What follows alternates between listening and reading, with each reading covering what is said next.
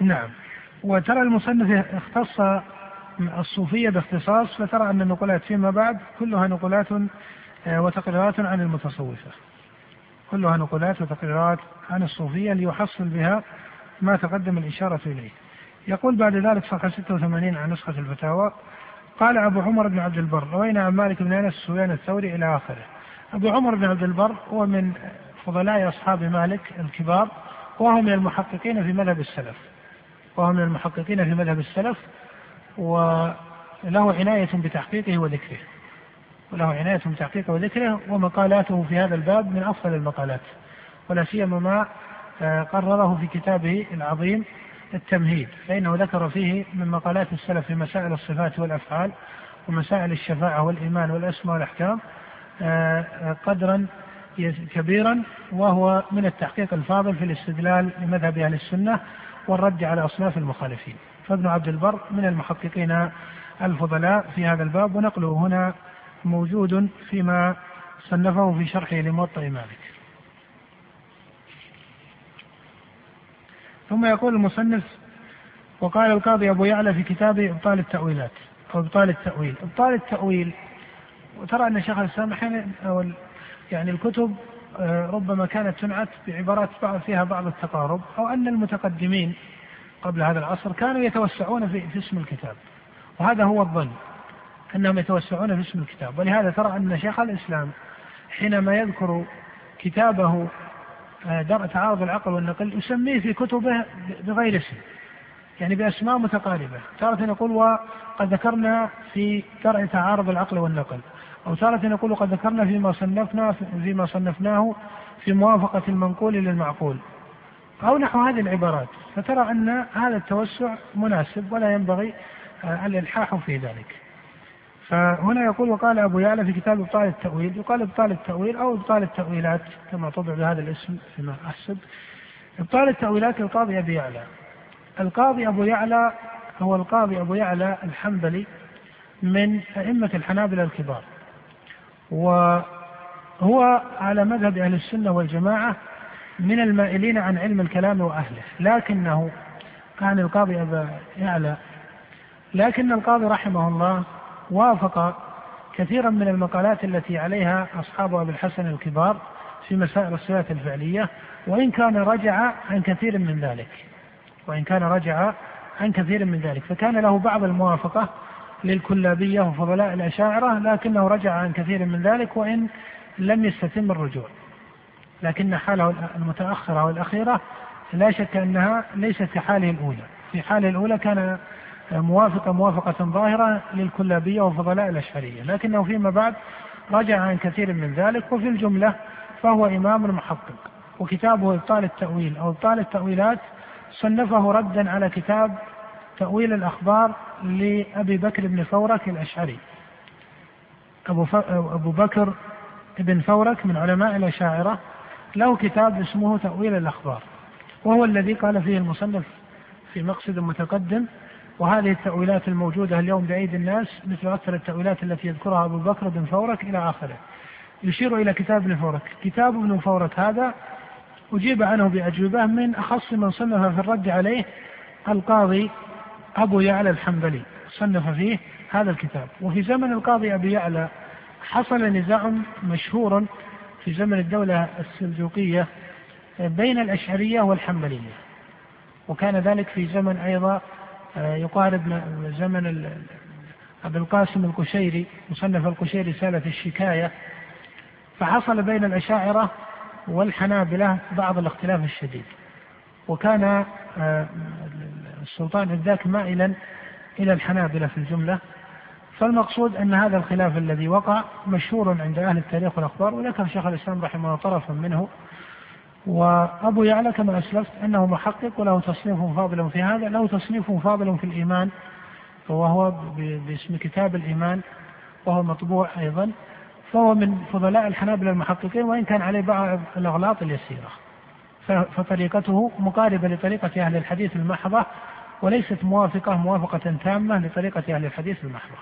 وهو خير من أبي الوفاء بن عقيل في هذا. وإن كان ابن عقيل رجع كما أسلفت إلا أن أبا يعلى خير من ابن عقيل في هذا المقام.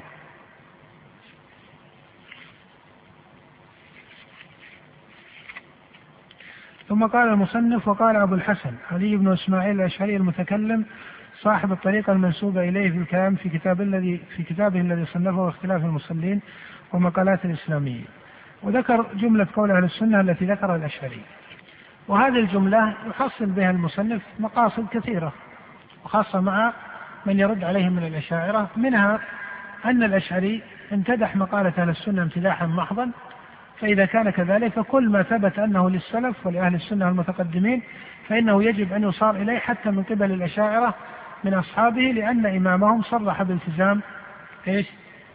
مذهب السلف وإذا كان هو خفي عليه بعض المقاصد والألفاظ والأحرف والمسائل في مذهب السلف فإن من بان له ذلك بعده لا يجوز له أن يتعدى حتى على طريقة ومذهب أبي الحسن الأشعري وفي كلام أبي الحسن بعض المسائل التي صرح الأشعرية المتأخرون بخلافها وهذا أيضا من المقاصد الفاضلة في نقل المصنف أن فيما صرح بالأشعري في كتاب المقالات بالتزامه هنا بعض المسائل صرح الأشعرية المتأخرون بإيش؟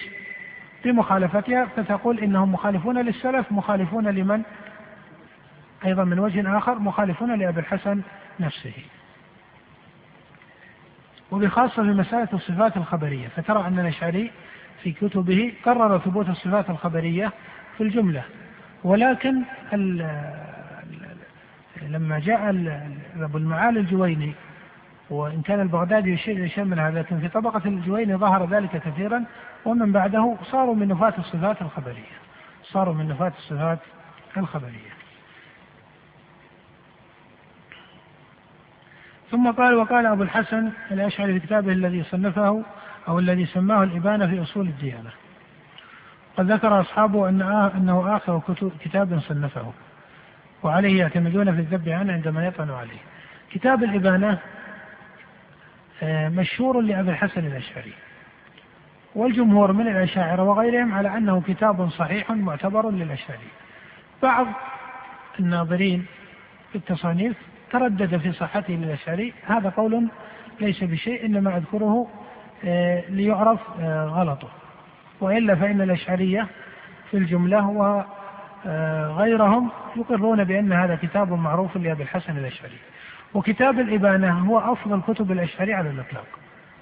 حتى قال شيخ الإسلام رحمه الله ومن قال منهم بكتاب الإبانة الذي صنفه الأشعري ومن قال منهم أي من قال من الأشاعرة قال ومن قال منهم بكتاب الإبانة الذي صنفه الأشعري في آخر عمره ولم يظهر مقالة تناقض ذلك فهذا يعد من أهل السنة. لكن مجرد الانتساب للأشعري بدعة. فهذا ثناء فاضل على هذا الكتاب. كتب الأشعري على صنفين. كتب مقاربة لطريقة أهل السنة وتصنيفهم وإن كان فيها بعض آه، التقصير في التفاصيل ككتاب الإبانة.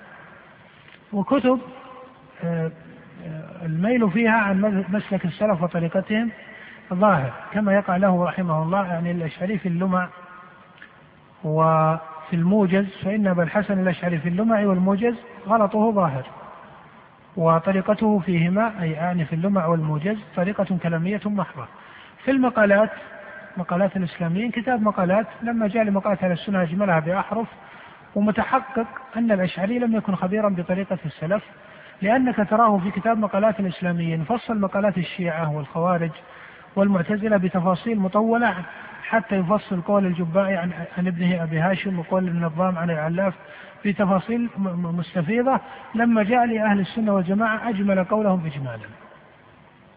وهذا دليل قاطع على أن الأشعري وإن أعلن انتسابه لأهل السنة والجماعة إلا أنه لم يكن خبيرا بتفاصيل مذهبهم. فهذا شأن هذا الكتاب. أما الرسالة إلى أهل الثغر وهي كما أيضا قيل في الإبانة أنها في الجملة للأشعري وإن كان البعض تردد في شيء من ذلك وهي عبارة عن ذكر جمل وإجماعات أهل السنة وإن كان أحيانا ذكر بعض الإجماعات الغلط. لكنها في الجملة رسالة فاضلة. فرسالة الإبانة والرسالة إلى أهل الثغر هما أجود كتب الأشعري. أما اللمع والموجز ففيه أغلاط بينة. هل اللمع والموجز يعني لما نقول هذا التفصيل ينتهي البعض أحيانا إلى آه يعني القول الذي قد يشاع تارة من أن الأشعرية في اللمع والموجز كان على طريقة ابن كلاب وهي الطور الثاني للأشعري بعد الاعتزال وفي ال ال الرسالة إلى أهل الثغر والإبانة رجع إلى قول أهل السنة فيجعلون الأشعري ثلاثة إيش؟ ثلاثة أطوار الاعتزال هذا معروف وله كتب فيه لكن لا لا لم تصل فيما أعلم إلينا كتب منها. وإن كان الأشعري صرح في كتبه أن له تصنيف في نصرة المعتزلة أيام كان معتزليا. يقولون الطور الثاني هو الذي صنف فيه اللمع والموجز. هذه طريقة طور كلابي. الطور الثالث هو الطور السني الذي صنف فيه الرسالة إلى أهل الثغر والإبانة. هذا كلام ليس بشيء. لأنه وإن كان لا شك أن كتاب الإبانة والرسالة إلى أهل الثغر ليست مثل اللمع والموجز بل إذا نظرت اللمع والموجز ونظرت الرسالة والإبانة على وجه الخصوص قد تقول إن هذا لرجل وهذا رجل. هناك افتراق في الطريقة. لكن الذي صرح في اللمع والموجز بتبنيه من المقالات لم يصرح في الإبانة بنقضه نقضا تاما. إما أنه أجمله ذكره مجملا وإما أنه أعرض عنه ومسائل يسيرة رجع عنها في كتاب الإبانة وكتاب وكتاب إيش؟ الرسالة إلى أهل الثغر. فإذا كيف نوفق بين الإبانة واللمع؟ نقول إنه في الإبانة إما أنه يذكر ما صرح بتأويله أو بغلطه فيه في اللمع أو وخالف فيه السلف بشكل مصرح تجده في الإبانة يجمل. يعني مثلا مثل الاستواء على العرش والصفات الفعلية عموما كالغضب ونحوه. الأشعري يطلق السياقات القرآنية إطلاقا.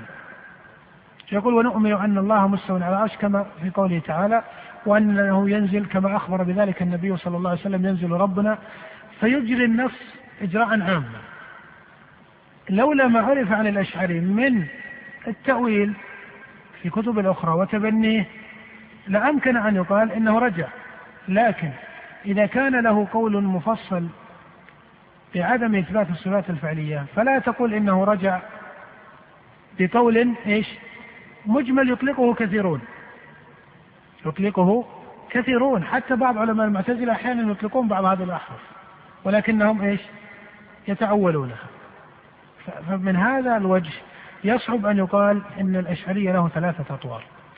له طوران الاعتزال ثم من حيث الانتماء والانتساب انتسب لأهل السنة. من حيث التحقيق المذهبي وافق أهل السنة في مسائل ابن كلاب في مسائل وخاصة في الصفات وافق أو تأثر بعبارة أدق تأثر بالمعتزلة في الدلائل كثيرا تأثر بالجهمية في مسألة الإيمان والقدر. في آخر أمره تخلص من كثير من هذه الآثار البدعية إلى مقاربة لأهل السنة فتكون حاله الأولى التي صنف فيها اللمع والموجز ليست بأفضل من حاله التي صنف فيها الإبانة فتكون آخر أحواله وهي حال الإبانة إذا تحقق أن الإبانة آخر ما كتب هي لا شك أنها أقرب من حاله في تصنيفه لإيش؟ للمع والموجز لكنه هل هو في الإبانة انتهى انتهاء تام لمذهب السلف الجواب لا. فإن قيل كيف قال شيخ الإسلام؟ ومن قال منهم بكتاب الإبانة الذي صنفه الأشعري في آخر عمره ولم يظهر مقالة تناقض ذلك فهذا يعد من أهل السنة. قيل المعنى أن كتاب الإبانة ليس فيه أصول مخالفة لأهل السنة والجماعة. لكن هل صرح الأشعري فيه بالتفصيل بإثبات الصفات الفعلية؟ والرد على من قال بحلول الحوادث كما هي طريقته وطريقة ابن كلاب قبل؟ الجواب لا. هو ذكر نصوص فعلية كما ذكر النصوص يعني إن صح التعبير أزلي النصوص على الصفات اللازمة. يعني صفة العلم وذكر نصوص العلو وذكر نصوص الاستواء والنزول. فأجرى هذه النصوص وقال نجيها على ظاهرها. وهكذا كان ابن كلاب يقول مثل هذا الكلام في كتبه ككتاب الصفات كما نقله عنه ابن فورد. فطريقته ليست مختلفة كثيرا. كلامه في الإبانة مجمل فإنما قال شيخ الإسلام هذا القول لأنه في الإبانة لم يصرح بأصل يخالف فيه السلف لكن لم يصرح بالتزام مفصل لمذهب السلف. ومن هنا تقول إن قوله في الإبانة من حيث هو إيش؟ في إشكال أو ليس في إشكال؟ لا إشكال فيه من جهة الأصول. بل آه إنه حتى في الإبانة عنده بعض المسائل الغلط. ولهذا نرى أن مقصود شيخ الإسلام رحمه الله الأصول. ولا حتى في الإبانة مثلا الأشعري ذكر الاستطاعة الواحدة وهي الاستطاعة التي تكون مع الفعل. ولا شك أن هذا خلاف مذهب أهل السنة فإن أهل السنة يثبتون الاستطاعتين. خلافا للمعتزلة الذين يثبتونها قبل الفعل والأشاعرة الذين يثبتونها مع الفعل. وأهل السنة يثبتون الاستطاعة قبل الفعل والاستطاعة بعد الفعل. أو عفوا الاستطاعة قبل الفعل والاستطاعة مع مع الفعل. فالأشعري صرح بالاستطاعة الواحدة. هذا خلاف مذهب أهل السنة. وهذا نص موجود في الإبانة. لكن ليس هو من المسائل البدهية الظاهرة أو الأصول الكبار ولهذا شيخ الإسلام لم يتقصد إثارة مثل هذه المسألة. فالقصد أن الأشعري في آخر أمره مائل كثيرا إلى مذهب أهل السنة لكنه ليس سنيا محوا نعم.